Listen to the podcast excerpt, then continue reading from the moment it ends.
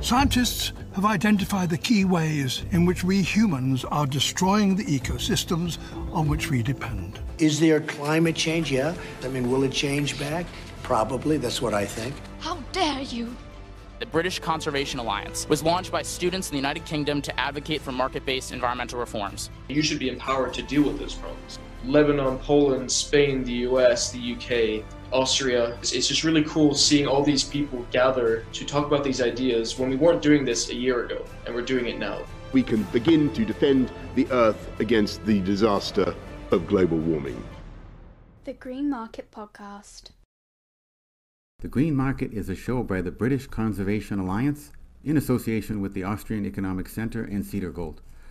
Our show focuses on topics revolving around market environmentalism, ESG impact investing, and the application of the Austrian School of Economics towards a green social vision that makes sense, that works, and is not agenda based or government based. Today we have uh, a focus on the carbon tax debate. Our participants today are Eamonn Ives and Marcin Branowski. Eamonn is a senior researcher at the Center for Policy Studies, one of Westminster's leading free market think tanks. He specializes in energy and environmental policy, with his research focusing on how market based solutions can mitigate challenges such as climate change, air pollution, and conservation. Eamonn is also research advisor at the Entrepreneurs Network, a think tank for promoting entrepreneurship. He previously sat in the advisory board of Climate Assembly UK. Marcin is the president of the British Conservation Alliance and an activist, writer, and political strategist. He's also regional coordinator at Students for Liberty UK, with over seven years' experience in working for NGOs, think tanks, and government entities. He has wide experience in policy work, campaigns. Welcome, Eamonn and Marcin. Hi, Richard. Great to be here. Great. So uh, let's let's begin uh, and have a have a discussion on uh, carbon tax. Uh, what what it means. Uh, what why uh, is it implemented? And just, just your initial thoughts on that. Uh, maybe you can begin with Marcin. Sure. Um, although I think that Eamonn uh, should start, given that he's for the for the pro uh, side of the debate, uh, but it's fine. Um, so, carbon tax is basically an idea and a policy uh, program uh, that wants to put a monetary value on the negative externalities of production that are uh, the emissions, in this case, uh, carbon dioxide. Um, the idea is to add to the price of a product as you would uh, with a with a tax. in most cases, however, it does vary depending on on the implementation. in order to put a um, added information on one side regarding uh, the environmental impact of the uh, of the product on on the environment, and on the other side also provide a uh, monetary incentive to or disincentive uh, to not buy the products that are more environmentally uh, damaging and to instead buy ones that are uh, better for the environment. So uh, I think in in terms of the um, quick uh, nutshell, I think that's that's pretty much it um, about what it is. Eamonn, do you want to add anything? Um, no, I think that's a very kind of uh, cogent and succinct uh, definition of it. Um, yeah, I guess kind of I start with saying it's kind of a fixed levy per ton of CO2 uh, CO2 that's emitted, um, and of course we could maybe extend that to other greenhouse gases like methane, um, based on kind of an equivalency process, which um, which kind of governments are already doing at the moment in terms of accounting for emissions. Um, that where we do have sort of nascent carbon taxes um, in places like the UK or, or Canada or elsewhere. And Eamonn, uh, can you also clarify how this is different from uh, ca- carbon offsetting or carbon credits? Uh, sure. Yeah. So I think um, with any sort of form of carbon tax is that uh, ideally you're kind of levying um, this this this tax, um, as I said, on sort of a per ton basis um, uh, in regards to how much carbon will be emitted from any activity. So we can kind of work that out on per ton of uh, oil or, or gas or coal that's mined out of the the ground. Um, uh, how it differs to sort of carbon credits, I guess, would be that uh, you know companies, I guess, with carbon credits are buying um, kind of allowances to pollute based on sort of um, uh, the amount of offsetting that, that an activity can be uh, can can be done with the, the money that they're giving. Um, the sort of carbon tax is kind of more government administered and um, yeah, essentially just tries to internalize the, the negative externalities as per any other Pigovian tax. And what are the, the key points from your perspective, Eamonn, of why it makes sense uh, in the, you know from your perspective and your views? Yeah, so I think uh, it's kind of an interesting one because I, I seldom wake up in the morning to advocate for more taxes. You know, I generally uh, generally like to have as few taxes as possible and, and for them to be as um, you know well administered and, and as economically uh, undamaging as possible to coin a word. Um, but but I sort of start from the position that um, obviously global warming is happening. We know it happens through uh, anthropogenic activities like burning fossil fuels, uh, principally. Um, and because of that, we need to come up with solutions for it. And as far as I'm concerned, carbon taxes are um, perhaps the single best way um, that we can do that. Um, they are typically the least economically damaging, um, and they, they have plenty of other advantages, which I'm more than happy to sort of get into throughout this discussion. Um, but yeah, so I think I think the, the situation we need to think of is um, I don't think inaction, inaction is kind of, you know, that's out of the window. I don't think anybody sensible is calling for inaction. It's kind of a question now between different methods of decarbonisation. And as I said, as sort of, as far as I'm concerned, carbon taxes are, are the best way uh, to go about that, you know, relative to other sort of kind of top down government mandates and, and regulations and things like that. And your perspective, Martin, on uh, why it does not make sense? Maybe not that it does not make sense. I think it's a very like um, I agree with the principle. I think on principle, put bringing to people the um, the visuality of negative externalities on production is a noble goal, and and I think that um, on on paper, carbon tax sounds like a very good idea.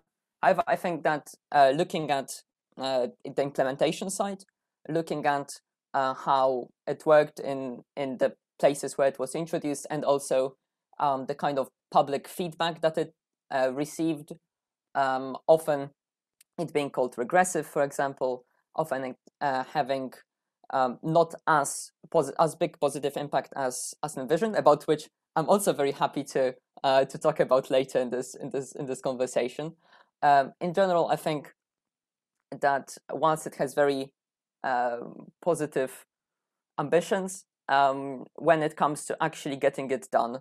It on one side I think is not as effective as we would want it to be, and on the other it's very hard to administer and and make sure that it actually uh, on one side represents uh, what it's supposed to represent, and uh, for it to be implemented on a especially transnational scale, as this is the scale that uh, carbon tax would actually have a, a real um, positive impact if uh, if it does work. Interesting. And Eamonn, can you clarify in terms of implementing a, a carbon tax um, how it has the potential to internalize the negative externalities of carbon emissions in a manner that is less cumbersome than like the current system of numerous taxes and regulations that, that are existing? Sure, definitely. Um, so I think generally when when people talk about this, and and it's maybe it's incumbent on me to just say that you know there's no sort of hard and fast um, rule for implementing carbon taxes. You know, they come in lots of different varieties. Um, but I guess sort of an I- ideal system which I would levy would be um, as far upstream in the economy as possible, which is to say, um, basically as close um, to the point at which the carbon enters the economy as possible. So whether that's when coal is mined out of the ground, when when you know pipe uh, gas and oil is sort of piped up from the depths, that the company doing that is essentially responsible for um, 100% of the carbon tax. Um, and there's lots of good reasons for doing it like that. So first of all, it becomes uh, massively, massively um, more simple for, say, um, finance ministries or, or tax um, tax administrators to to work out who should be paying this tax. Um, and it basically it, it it minimizes the amount of people who are effectively paying it uh, directly, at least. Um, so work that's been done in America, I think they they would suggest that perhaps only about three thousand um, people would be directly, or, or com- companies, corporations would be directly uh, impacted by the carbon tax. So they're only ones that are actually interacting with it. Um, you know, as a sort of first um, first group that's interacting with it, and then we can t- see what happens when it gets passed down uh, throughout the economy. So I think that's number one, and that, and and that obviously has other other knock-on effects in terms of minimizing the amount of bureaucracy and, and people need to deal with this. Um, and then and then also I think that the other great thing about that is that it sort of covers um, pretty much all, um, or, or, as close as one can get to all of the carbon that an economy is going to be emitting um, if we levy it on, on fossil fuels and things like that. Um, and and the other good thing about that is that it's very sort of economically non-distortive because um, it captures, uh, you know, it goes right across the whole breadth of the economy. It's not just kind of pinpointing one sector, um, and and that's kind of a, a generally a good sort of element of any tax system is for for for them to be neutral across economic activity. And um, should it be introduced on its own, uh, Eamonn, or should uh, it be introduced in addition to other taxes and regulations? Uh, yes, uh, and that's that's a really important thing to, to mention because obviously Martin has touched upon how carbon taxes could be regressive, um, and any sort of flat levy is going to be regressive um, in that people on lower incomes would spend a higher proportion of their income um, reacting to it. Um, so what I would recommend that we we also one of the other things that we introduce alongside a carbon tax would be some form of dividend, um, which is basically to say any uh, or, or, all of the revenues that are raised by the carbon tax um, are, are essentially given back to the people um, on a sort of um, you know we've seen um, stimulus uh, programs throughout the coronavirus pandemic where people have basically been given checks by the government. And essentially, I think this is how something could work with a carbon tax. So every, I don't know, month or quarter, um, ideally, ideally as, as frequently as possible, we would divvy up um, all of the revenues that the carbon tax um, has raised and then return that back to people. And in doing so, we can ensure that um, those on the lowest incomes um, are not going to be hit hardest. You know, they, they get some of the money back. They can use that to pay for the higher costs um, that a carbon tax would necessarily engender. Um, and and we can design it in such a way that actually um, the vast majority of the population actually benefit from the carbon tax, and it's only those people, um, the sort of the, the super wealthy that are um, causing all this pollution to be made, that are actually going to have to take responsibility for it. And and yes, they will have to pay more, but I think um, that's sort of perfectly um, perfectly uh, understandable, and I think a lot of people can get behind that idea. Um, and it's perfectly right that they should be expected to take responsibility for the pollution and the damage that they cause. And Martin, from your perspective, can you provide us some insight into like a cost benefit analysis um, in terms of um, you know how it could be implemented and uh, or, or, or have a burden on economic growth? Sure. Uh, so first of all, I'd like to just quickly respond to, uh, to what Eamonn said uh, regarding the, the implementation. Um, I think this would be better, um, what you are saying, so putting it at, as uh, closely to the first stages of, of production as possible would be better than putting it at the end of the of the process. However, I think it has a, a few few issues with it as well. So first of all, even though only a few people are directly impacted uh, by the uh, rise of, of prices of, of the petroleum or, or coal, it does trickle down throughout the market. If you increase the price of, of one product, especially a commodity, um, then the next prices of the next things that rely on this on this commodity are going to go up as well. So even though directly only let's say 3,000 uh, companies, as you said, or, or people are going to be um, uh, uh, impacted, in actuality, everyone is going to be impacted. Uh, whether that impact is going to be high or, or small, that depends on how big the, the carbon tax is. And um, but however, either way, it's going to be the entirety of the population and the entirety of the of the economy. Every single we are all connected in our economic system, and and if you imp- increase the price of one, especially such a base commodity that in everything that is produced somewhat goes back to the to the fossil fuels you're going to have a, a widespread effect of that as well um, obviously this is going to spread out but still the effect will be there the second issue um, connected to that is that if we only focus on the uh, fossil fuel industry and coal, then I don't really see that there is that big of a point to do so right now. We are already moving very quickly away from this, um, from from coal based or fossil fuel based um, uh, energy system, and um, I think that the, the market forces and also the say so uh, social forces are propelling us in this direction already. And I think that um, especially in this form of, of a carbon tax, on one side it I don't think it would be effective enough to um, justify the use of it. And on the other hand, um, I think that the movement is already there. And even if it were to speed it up a, a, a bit, uh, I think the repercussions of it are not going to justify um, the movement, getting a movement that is already in existent. And um, that then ties into uh, the cost benefit uh, analysis uh, in that, yes, to some extent, we might be having a, a more, um, let's say, more quick uh, transition. And um, we, we might, uh, thanks to that, lower our emissions to, to a certain extent. Again, depends on how big the carbon tax is supposed to be.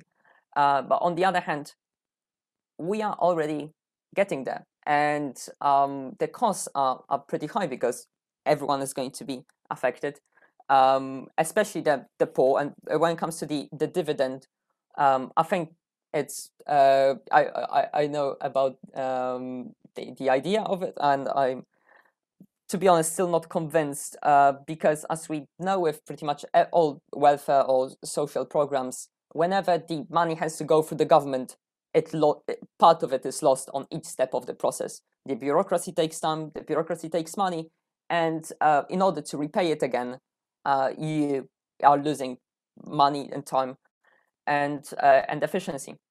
And beyond that, um, we have the we have the issues. For example, um, undocumented immigrants not getting the dividend because they are not uh, registered and they still pay the tax though.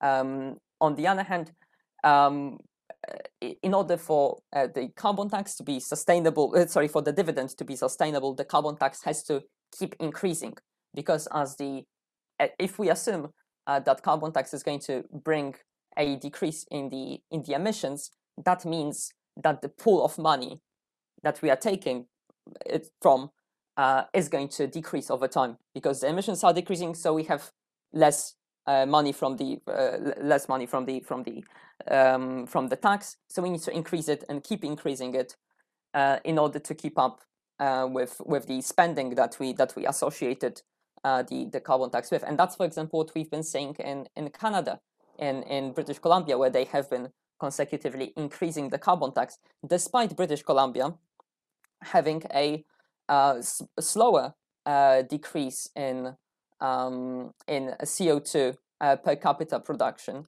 uh, sorry, emissions uh, than Ontario, which is a much bigger state, and which increased their CO2 emissions from 1990 to 2018 by 35%, whilst uh, British Columbia only did so by 16%. And um, Ontario didn't introduce a carbon tax, and yet they have a, a higher decrease in, in CO2 emissions. And uh, the one that was introduced actually by, by British Columbia was targeting especially uh, fossil fuels. So um, again, going back to the question, does it really make sense if the if the um, payback is uh, not as high at least at least from what we've seen so far? And Eamonn, there's been many observations on how the carbon tax has has ended up in a in a general fund of government uh, finances. How, how can governments uh, structure the carbon tax to ensure that it would go to you know environmental improvement projects or reduction of, of carbon greenhouse gas emissions? Yeah, so I I wouldn't um I wouldn't support a carbon tax which just went into a sort of a generalized um fund. Or, or perhaps I might because I think they are so uh, such powerful mechanisms for decarbonisation that if that's kind of if that's quid pro quo, then then maybe fair enough. And I'd have to think about that a bit further. But I think, like I said, sort of before, you know, I support a, carbon dividend. I guess one other other policy uh, program which I could perhaps get behind would be um, accordant cuts to other taxes. So whether that's kind of personal taxes, uh, income taxes, corporation tax, anything like that.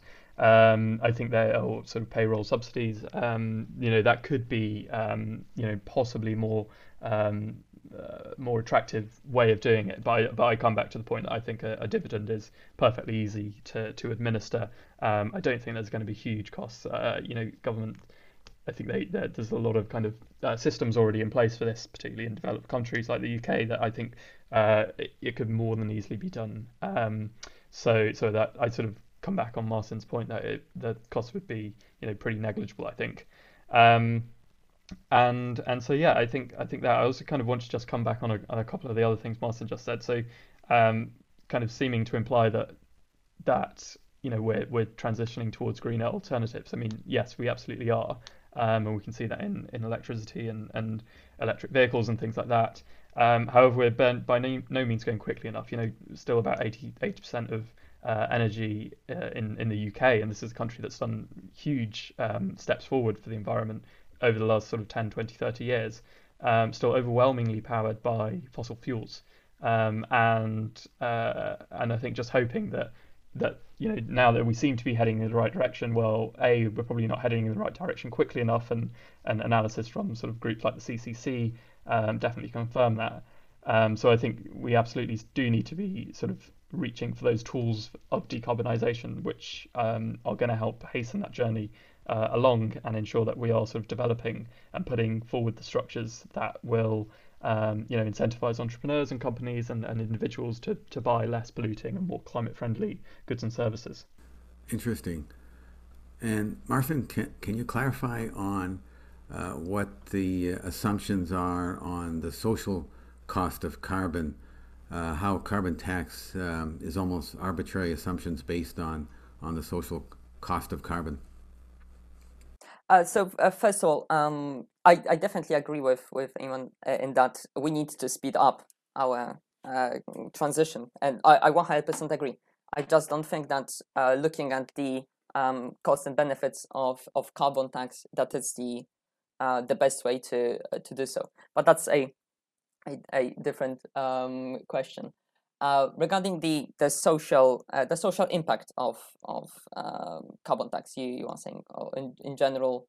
Um, okay, so um, yeah, on one side, like for example, we've seen with uh, the yellow vest movement in uh, in in France a couple of years ago, um, when a policy is targeted, even if it's environmentally sustainable, as we've seen with uh, with the yellow vest movement, where the tax was on um, a similar manner. It was on uh, petrol and and um, uh, heating oil. And uh, when the tax was introduced, um, the people who were hit the most by it were uh, the poorest and the, basically the, the working class. And um, we've seen that uh, even though there was there were ideas of a of a dividend being introduced, um, it didn't change the fact that the government was forced to back out of the uh, of the of the program and um, that's because the the, the uh, reality of the matter is uh, is that it has uh, a regressive characteristic uh, because you uh, because you are um, costing more to people who are more reliant on on for example driving to work or uh, who are heat, who have to heat up their homes with less sustainable means uh, just because they can't afford a, a like to, to change the, the furnace, uh, for example, or to um, join uh, to the central heating of the of the town that is around them,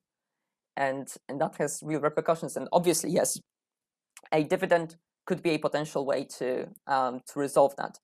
Um, however, how it would be administered, even if it was perfect, like one hundred percent of it going back to going back to the people, it's still going to have its limitations as with any social program. It's still not going to reach everyone. It still requires for people to, uh, for people in the government to know that that there is this opportunity and that they uh, have to reach out for it, even if it was complementary. Everyone was was receiving it, as we've seen with um, with the COVID response. There are people who who are not receiving it, and there were, for example, uh, companies and corporations who didn't supposed to uh, be getting the, the money from the government, and yet they were. And I think this is going to be a a similar issue that we would uh, run into uh, with the with the uh, carbon tax dividend, because uh, there is always going to be um, issues of um, people either fraudulently or um, getting it when they shouldn't, and people who are, for example, not registered, as I said before, with the with the uh, immigrants um, not getting it at all, or for example, there could be some uh, some issues with a pushback from from groups that are uh, that would like to limit it for for certain uh, groups within the society, and thus again uh, providing more inequality rather than uh, rather than the opposite.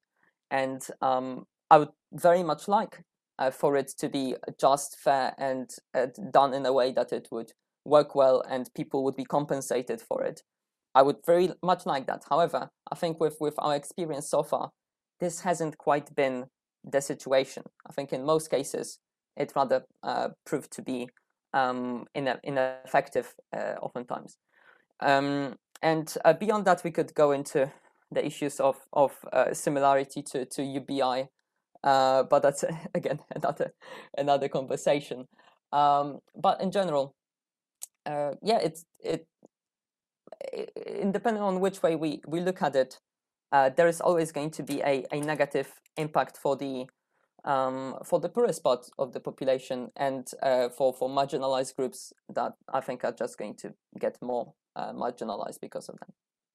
Can I just can I just come in there because I think um, and you know in a way I, I, I, enjoy it and I like it that you're kind of you know cognizant of the fact that you know government spending programs are seldom the best way um, for us to get money out to people and things like that but I think there's a real danger here of making perfect the enemy of the good um, and actually in the grand scheme of things um, I think uh, you know we have sort of state pension systems we have uh, actually quite a rigorous and robust um, you know public infrastructure for ensuring um, you know welfare and benefits and tax um, are collected and distributed in you know a reasonably efficient way.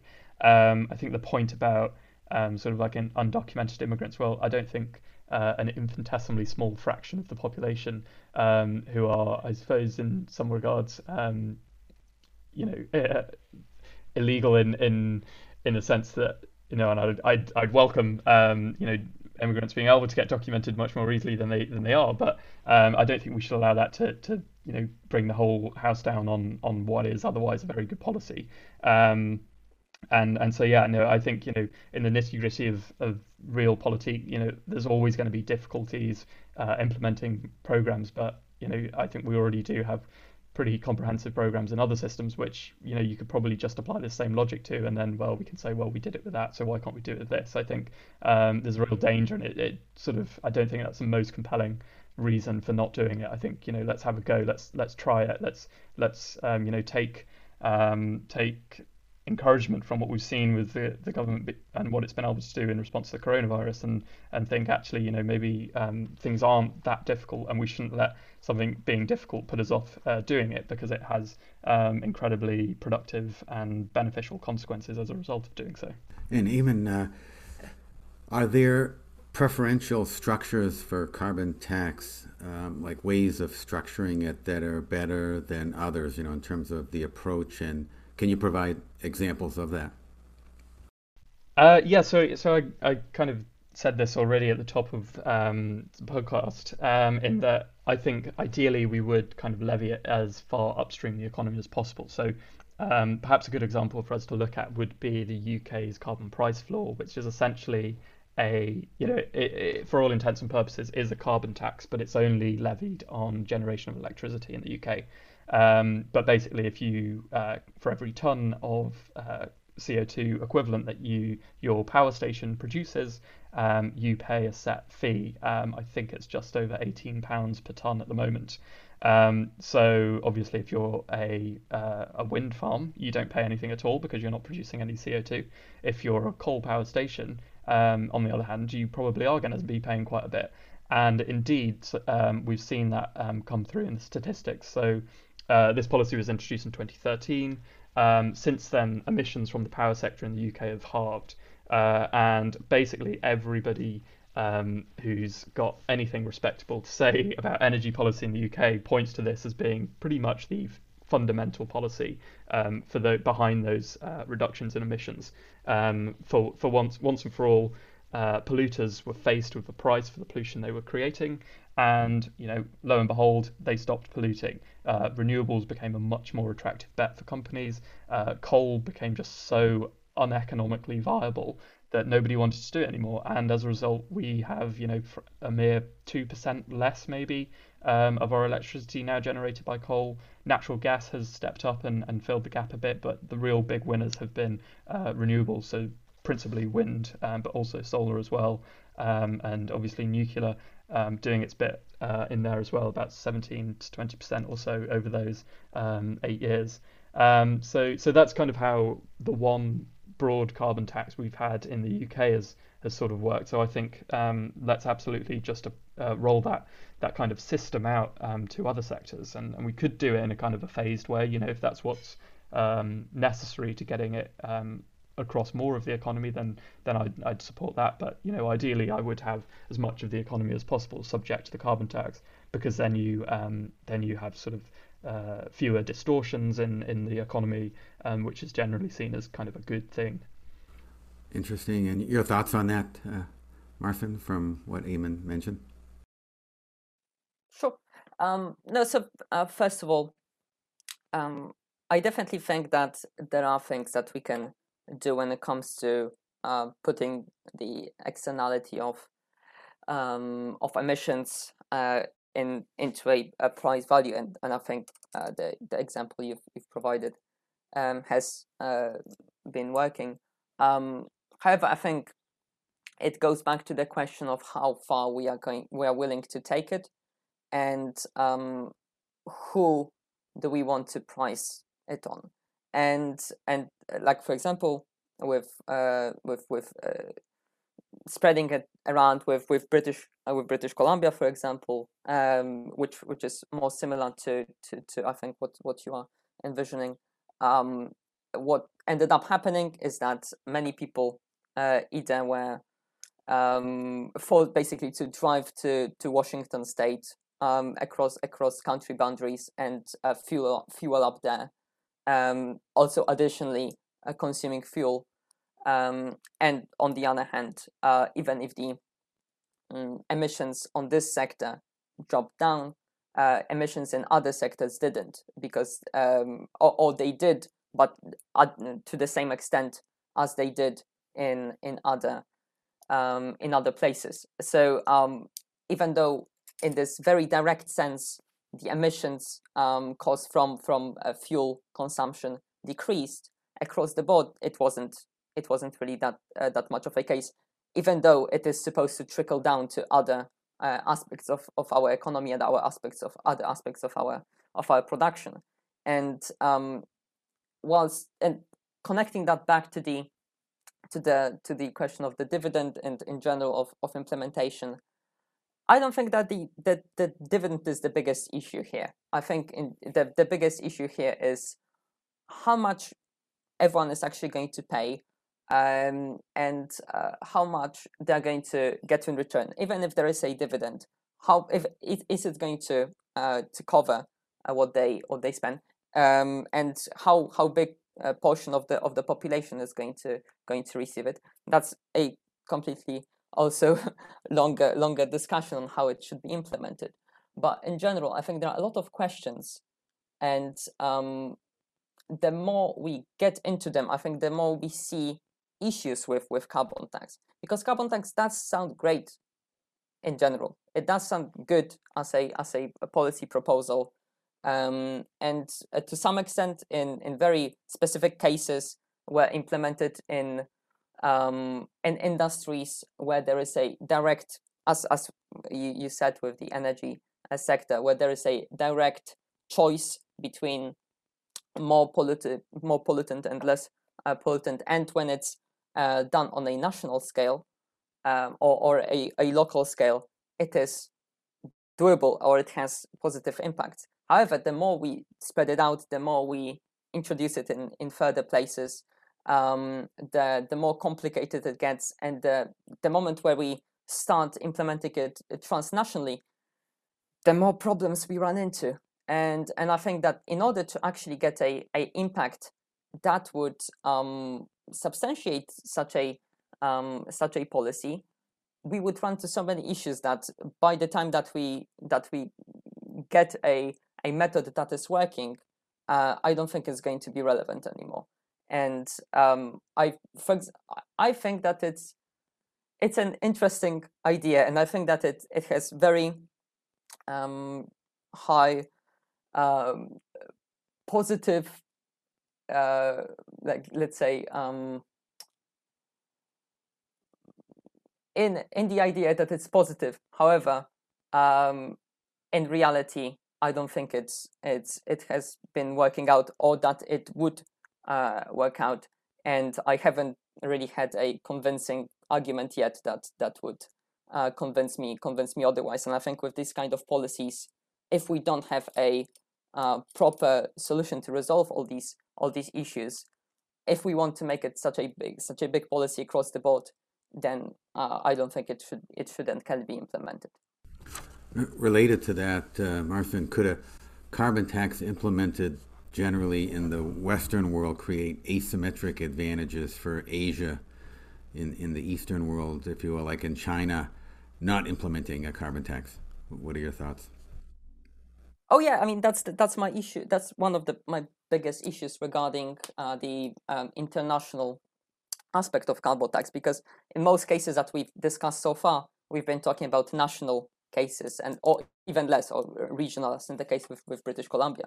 However, when we go into a transnational context, um, for one thing, uh, neither China nor any country uh, that is currently um, the, the, let's say the production hub of the world is going to first disclose information on how much carbon or, on or how much carbon emissions they have. Second of all, allow for for us to levy taxes on them. Uh, it would rather be taxed on us. It would be a tariff. So it would be we would be taxing ourselves and our own citizens um, on things that we don't even know because we can't. Uh, we we this would only be our assumptions of how much carbon uh, they are producing, carbon tax, uh, sorry, uh, CO2 they are producing, um, rather than what they actually produce. Because Bangladesh, because China, because uh, India, they are not going to tell us how much each of their product is producing and how much they're. Uh, if we want to go with your with your method, so with the upstreaming of the of the carbon tax, so how much they are producing um, in terms of um, uh, fuel production or uh, or, uh, or coal uh, and how that ties back, they are not going to tell us um, how, how much it produces. And beyond that, let's say that we only introduce it on, on the upstreaming. We can't force them to introduce a carbon tax in their own country, which means that they product, their products, the products produced in China, produced in India, etc., they are going to have lower, even lower costs of production because the commodities that they are using have not been taxed by the carbon tax, uh, which means that they are going to be even more competitive uh, rather than uh, against against our our domestic production, which on one side is is always going to happen, but we are only further uh, decreasing the um, real competition that is going on in the world. Just every everything that is that has in their production line carbon um, as an uh, carbon dioxide as an emission is going to be automatically a bit cheaper uh, if produced in, in countries where this carbon tax isn't administered. Or it's going to encourage further uh, for, for companies to move uh, to these countries so that they or, or to buy from places um, buy the uh, oil or coal from places where there isn't carbon tax because it's going to be cheaper again uh, and there isn't really a mechanic right now uh, that we could implement uh, that would allow us to um, levy this this tax on them. Your, your thoughts, Eamonn? Or is there any way to to globally do a carbon tax that addresses the scenarios outlined by Martin? So I think it's a really interesting question, and probably is actually the best argument, um, you know, against uh, further climate action um, in in within sort of single countries. But I guess that could be the case for carbon taxes or any climate action in general. Um, however, even with this, I think there are uh, mechanisms that we can use actually to get around it, and and these are mechanisms that um, are only gaining uh, more and more attention in the media and um, you know within the EU and, and President Biden um, has has stated his support for them and essentially these uh, got lots of different names but a lot of people will regard them as kind of carbon border adjustment mechanisms. Um, and what these mechanisms essentially do is um, you know if say the UK were to introduce a carbon tax um, anything that we uh, import into our economy um, if it hasn't been produced or if, if, it, if the carbon in that good hasn't been subject to um, an accordant level of carbon pricing in its in the country it was um, produced, it would then be expected to pay kind of a difference between um, between those two values, um, so that um, you know British companies aren't going to be undercut, and so that um, you know we're not simply offshoring emissions. And on that point as well, I'd just like to say that there's actually very uh, little evidence of the so-called pollution haven hypothesis. Um, the, the, sort of costs of pollution abatement are such a minor part of um, overall production costs that actually I think they're rarely kind of the first consideration for a business. Um, that's not to say that they couldn't um, become more important as um, you know countries um, take stronger climate action and want to and, and maybe then we will see some sort of offshoring um, hypothesis um, come true. Um, however, I think a lot of the academic evidence thus far kind of dispels that.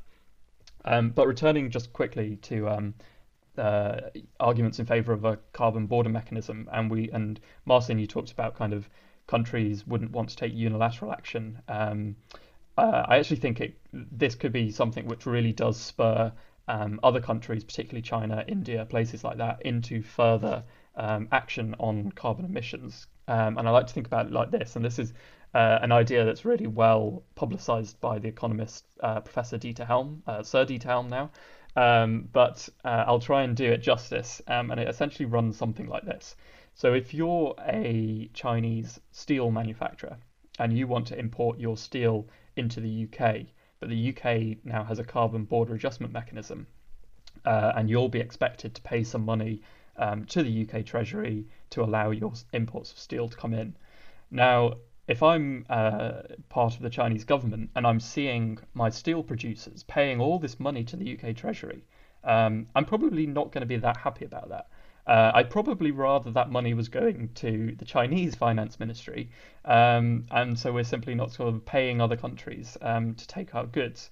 Um, and because of that, I think that's a really interesting and effective and elegant way of um, other countries who, um, and to be fair to China, they have now set their 2060 goal for carbon neutrality. Uh, whether they get there or not is another question.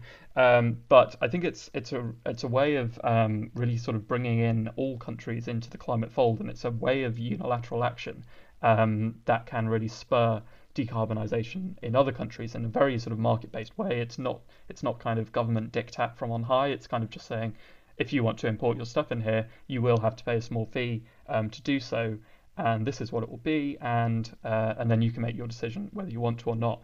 Um, and I think the other really interesting thing about this is that if, as I said, sort of the EU is looking at this, um, President Biden's looking at it.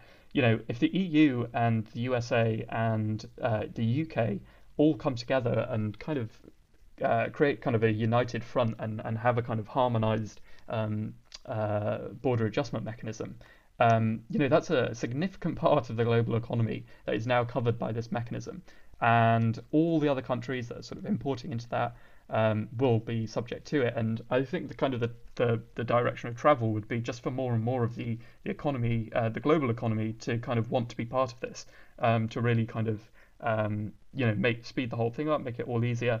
And I think that is ultimately how we are going to kind of um, deliver on this sort of next uh, phase of, of, of, global decarbonisation. Um, so, yeah, as I said, sort of superficially, I think that is um, the argument about kind of offshoring and whatnot is um, potentially, you know, quite uh, damaging for, for carbon taxes. However, even with this, I think there are mechanisms to allow us to get around that. Well, it's been great insight and perspective by both sides on the carbon tax. Can you provide a summary statement with your key points of view? Uh? Sure. Um, so first of all, uh, thank you so much um, to, to you, Richard, and thank you so much, Eamonn, for for for your uh, for your site, and it was very interesting to to hear about because I think it like right now, uh, in although in any stage of our energy transition, we should consider all uh, possibilities. And as I said, I think it's a, a noble goal. Um, I think, but I think it's um, the implementation and the externalities of of this of this mechanism, ironically, uh, would be uh, would be too too problematic to um, to pay off for the uh, for for the uh, uh, benefits uh, that it's that it's supposed to bring in. So um, to to summarize my point, I think that um, carbon tax in general, whilst positively um, envisioned, in reality it has a lot of negative repercussions and and issues, both in terms of the implementation and the effects on domestic and international economies.